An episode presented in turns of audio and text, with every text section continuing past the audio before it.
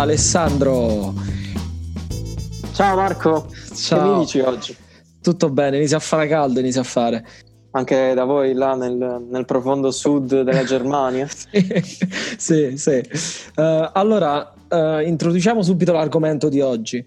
Settimana scorsa abbiamo parlato di DevOps tra le diverse tecniche che possono essere utilizzate per introdurre questa metodologia, introdurre questo approccio al lavoro, oggi vogliamo parlare di trunk based development. Ah, perfetto allora, trunk based development è il, uno dei miei argomenti preferiti, soprattutto se pensiamo a quanto io sia appassionato di Git, tu sai benissimo che io sono un talebano de, de, di Git, oppure se i nostri ascoltatori dicono Git in Italia. Non, non so.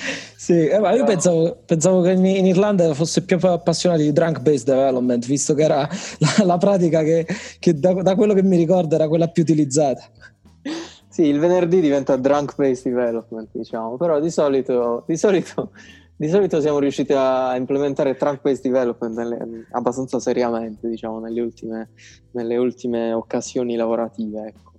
Perfetto, ma partiamo subito dicendo che cosa è trunk-based e come differisce da uno dei eh, probabilmente delle, delle, tecniche che vengono più utilizzate attualmente, che è il Git Flow.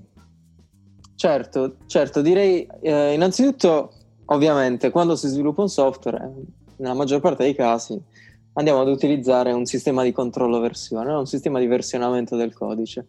Ehm, una, io mi ricordo al tempo, mi ricordo che uscì questo blog post uh, che menzionava appunto Gitflow e, e tutti eh, diciamo, diventarono eh, estasiati da questa metodologia. Però se tu ci pensi ai giorni, no, ai giorni nostri, diciamo attuali, ai giorni d'oggi, è una metodologia un po' controintuitiva rispetto a, a, quello che si dovrebbe fare per rimanere competitivi nel mercato.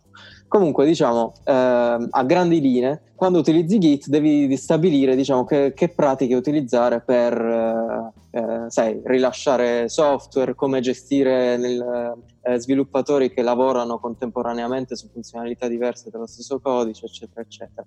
Una delle, delle opzioni, appunto, forse la più diffusa ancora, è appunto Git Flow Gitflow consiste principalmente nel eh, promuovere il più possibile l'utilizzo di branches, quindi eh, quando vai a lavorare su una funzionalità anche piuttosto complessa, Uh, l'idea, secondo Gitflow, è che ti apri la tua branch, quindi quella diventa diciamo, il tuo spazio di lavoro per un, per un periodo di tempo.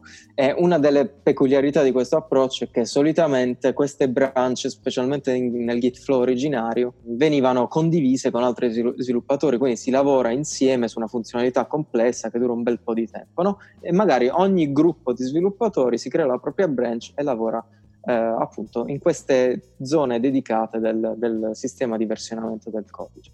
Poi quando si tratta di eh, reintegrare questa funzionalità in master o nella branch principale per rilasciare, eh, appunto si fa il cosiddetto merge del, del codice, si crea magari una, una release branch si tagga la versione, eccetera, eccetera, tutto questo rituale e niente, poi diciamo si è pronti a ricominciare con un'altra, con un'altra eh, funzionalità e quindi un'altra brand.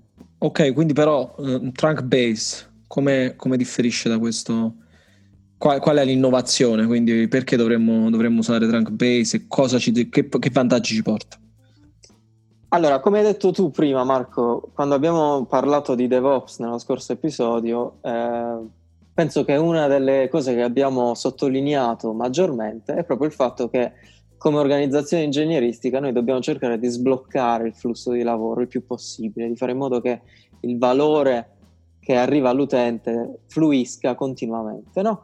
Quindi diciamo una delle tecniche per facilitare questo appunto riguarda come noi gestiamo il codice sorgente e come noi gestiamo i cambiamenti del codice sorgente.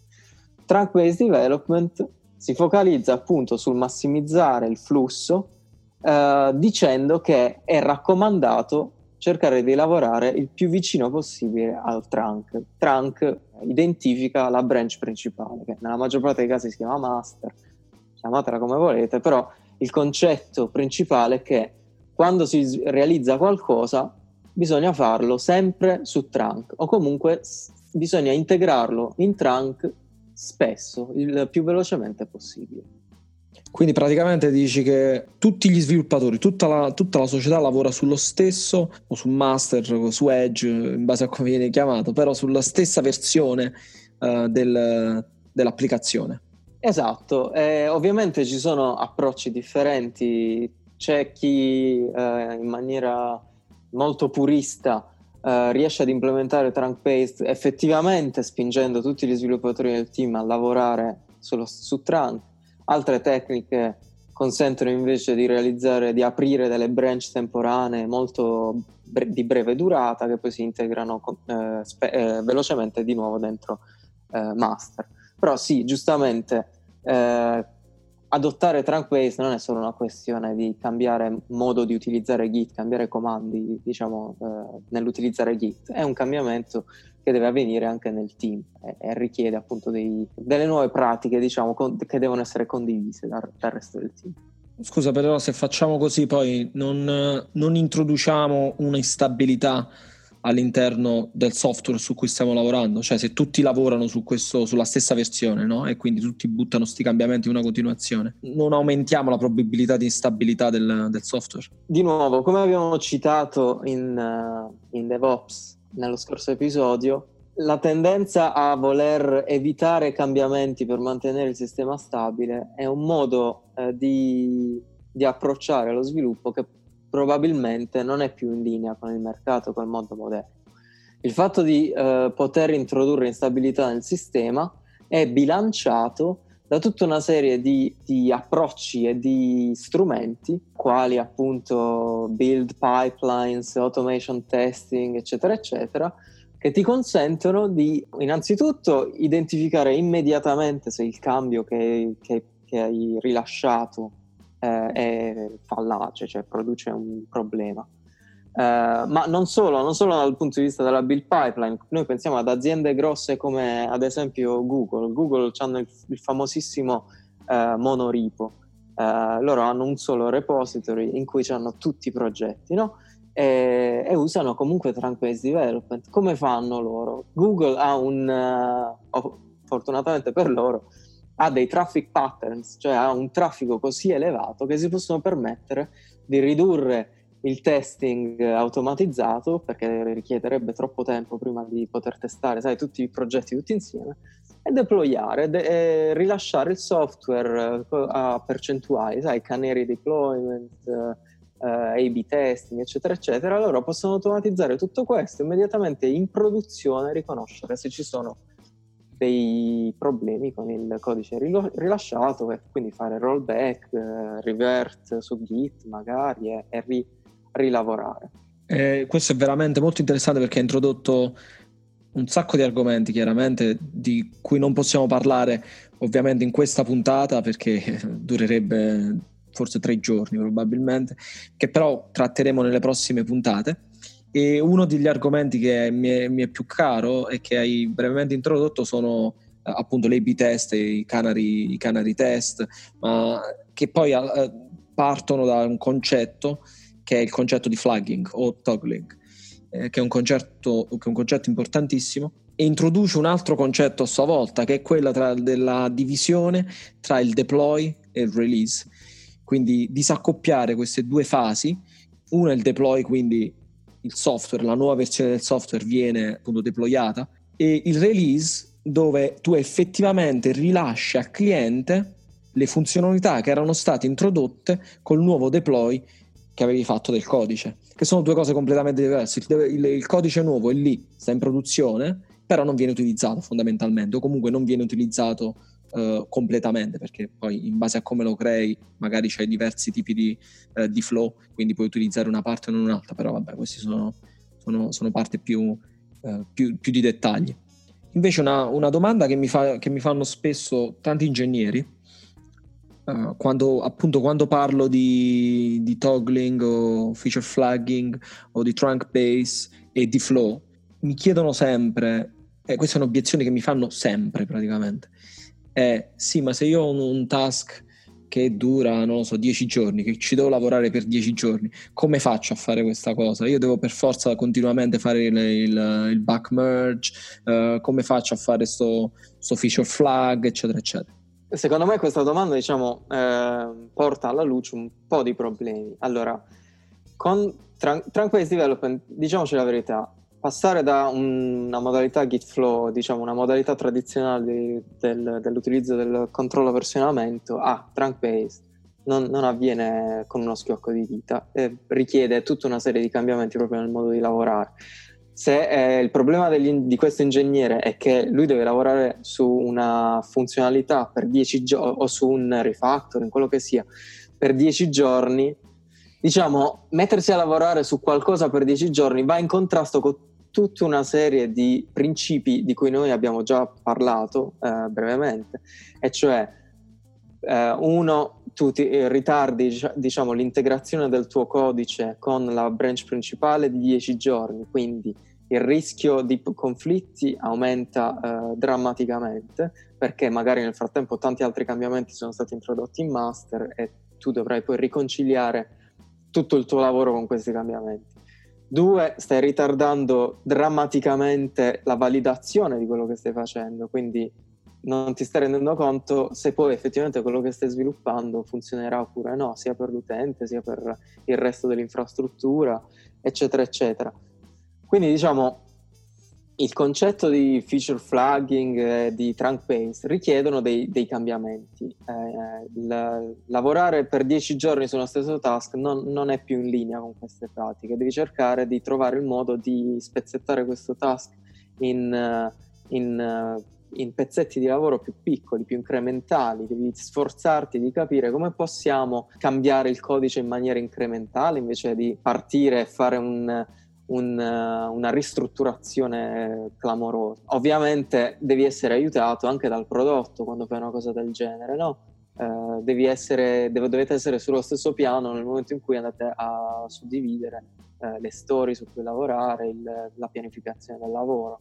Sono assolutamente d'accordo, anche io penso che il modo migliore per uh, approcciare questo problema sia ridurre il, la, la, la, size delle, delle storie, dei, dei, dei task su cui si lavora, quindi ridurre il volume di lavoro che si fa per porzione di lavoro, se possiamo dire, e emergiare spesso, praticamente fare continui commit e, e questa è una cosa che io lo, lo, di solito lo, lo utilizzo come, come, KPI o come goal per il team, ehm, che ogni ingegnere deve almeno mergiare una PR, perché noi lavoriamo su Git, su GitHub, eh, una, una, PR al giorno.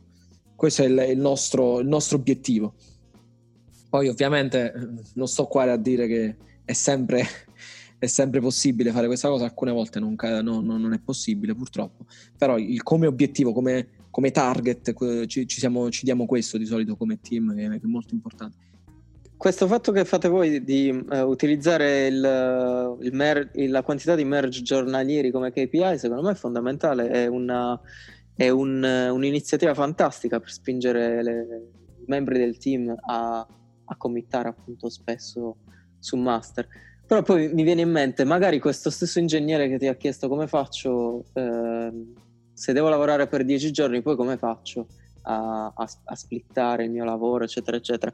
Magari dopo che gli hai spiegato come farlo, ti chiederà: vabbè, ma se io sto lavorando ad, uno, ad una funzionalità che comunque richiede del tempo per essere completa, se io committo frequentemente su master, quindi committo prima che sia completa questa funzionalità, che sia utilizzabile dall'utente, come faccio ad essere tranquillo che l'utente non utilizzi questa funzionalità? Perché io so benissimo che in questo stato non è utilizzabile la funzionalità. Certo, assolutamente. Ma infatti per questo motivo la prima cosa che si deve fare è appunto introdurre il feature flagging e il disaccoppiamento, come stavamo dicendo, tra deploy e release. Quindi tu continui a lavorare su un certo, una certa feature, però quella feature in realtà non è disponibile all'utente, è eh, diciamo nascosta dietro questo, questo flagging. Quindi dipende, ci sono diversi modi per implementarlo. Chi lo implementa sul database, chi lo implementa diciamo con, ehm, con variabili d'ambiente. Di, di, ci, sono, ci, sono, diversi modi, ci sono anche delle, delle librerie che, che, aiutano a, a, implementare il feature flagging, quindi diciamo, non è una cosa che ci stiamo inventando oggi. Però è fondamentale, senza questo chiaramente è una cosa che e non puoi fare, la verità è non puoi fare o comunque se lo fai è estremamente difficile da fare, vuol dire che ogni, ogni cosa che fai è, è rilasciabile, quindi al, al cliente finale, uh, in maniera isolata, che è realistico, no? Certo, ma infatti, ma infatti quando si passa a trunk-based development per la prima volta, secondo me una delle cose da fare è appunto allocare del tempo a mettere in piedi infrastrutture per il feature flag, perché è, penso che sia uno dei prerequisiti fondamentali per adottare questa pratica di sviluppo. Ma una delle, delle cose, diciamo delle difficoltà che ho avuto maggiori nell'introduzione di, di Trunk Base è far capire al business perché avevamo bisogno di questo tipo di, modo, di metodologia per portare mh, va- valore più velocemente al, al, cliente. Era una delle obiezioni che ci facevano più spesso, diciamo, perché dovevamo, perché dovevamo sacrificare tempo per fare una feature a introdurre, diciamo, una, una, cosa del genere a livello tecnologico, perché chiaramente, come hai detto tu, devi dedicare del tempo all'introduzione della metodologia, non, non arriva da sola, non si, fa, non, si, non si, implementa da sola. No, infatti eh, è una cosa che il business comunque deve, deve comprendere, cioè magari con Gitflow eh, io mi immagino, sono stato anche, ho lavorato in queste situazioni, con Gitflow l'azienda si eh, diciamo, pensa alla branch come un, una long living entity, diciamo, eh, specialmente release branch, sai, tutta la preparazione prima del release, QA, analisi di quello che hai fatto, test, review di tutti i commit. Prima ci, si lavorava in questo modo, specialmente con Gitflow, ci si prende il tempo di analizzare per bene tutto e, eh, e cercare di mitigare tutti i rischi associati al deploy, no? D- dopo che il codice è stato cambiato frequentemente. Però quello che il business invece deve capire, se, ovviamente sempre se questa, questa, metodologia porta un beneficio al, all'azienda, è che eh, noi non è che siccome ci divertiamo, vogliamo spingere le persone a committare più spesso. Trunk based è semplicemente un, una metodologia per aumentare appunto la frequenza con cui rilasciamo. Perché stiamo aumentando la frequenza con cui rilasciamo? Perché vogliamo essere sempre pronti e sempre agili e sempre eh, rapidi nel attivare funzionalità per l'utente, nel testare, nel validare se la nostra scommessa funziona oppure no, quindi cambia proprio, deve cambiare proprio la mentalità del business. Il business si deve rendere conto che è fondamentale essere in grado di eh, cambiare ciò che sta in produzione in mano dell'utente il più velocemente possibile. Esatto, però questo qua introduce, secondo me, un altro, un altro argomento molto importante, che è le review del codice perché poi quelle possono diventare un, diciamo, un blocker, no? possono diventare la parte del, del processo che rallenta tutto, no? perché quante volte ci è capitato, sto aspettando la review da qualcuno, no? quante volte l'abbiamo ascoltata, abbiamo sentito questa, questa frase, sto aspettando eh, eh, tutti gli stand up praticamente, sto, questo perché sta ancora in questa fase? Eh, sto aspettando che qualcuno faccia la review, eh, sto aspettando Godot, non arriva mai. Eh, ovviamente in quel caso, in questo caso, la, la, review diventa una parte fondamentale del processo. La code review non è più, secondo me lo è sempre stato, però non è più, non è più da considerare come diciamo un, un task, uh, un chore. Esatto, cioè una cosa che devi fare per forza e esatto. magari ti lasci all'ultimo. Esattamente, ma deve essere, è parte del nostro lavoro, è parte del lavoro dell'ingegnere ed è, probabilmente una delle parti più importanti perché non solo sblocca il lavoro degli altri, ma aiuta in realtà. Quindi non, non sei, a differenza de, de, de, di essere diciamo, il guardiano del buon codice, no, non è questo il punto, è, appunto, è sbloccare il lavoro degli altri e migliorare, aiutare gli altri a migliorare il lavoro. Infatti di code review potremo parlare per episodi interi. E ne parleremo eh, perché sono un appassionato.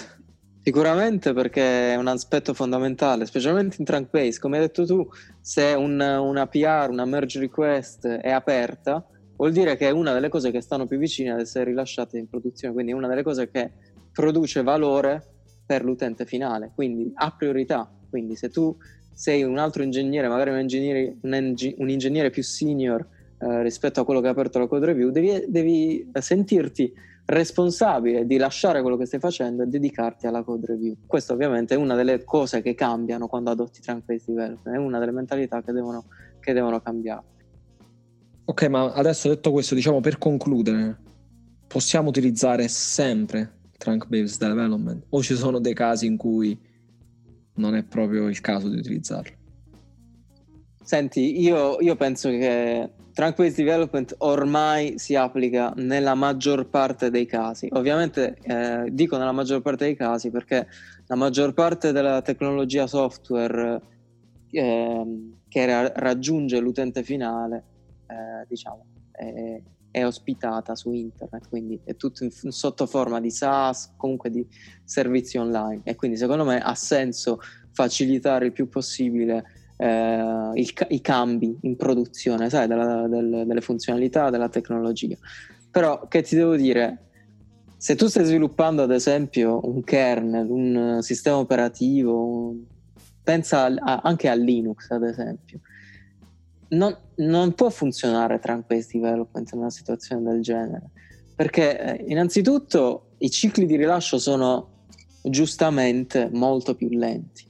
Uh, c'è tutta una serie di testing che deve essere fatto, il sistema operativo è il componente più critico del, di una macchina, quindi deve essere tutto funzionante, non ci si può permettere la volatilità che ci si può permettere in una SaaS, cioè eh, stiamo parlando di ambiti totalmente diversi.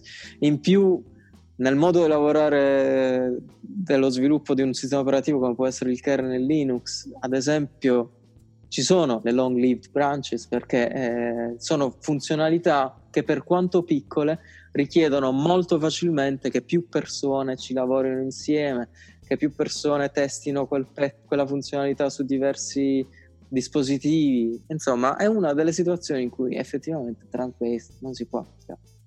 Esattamente.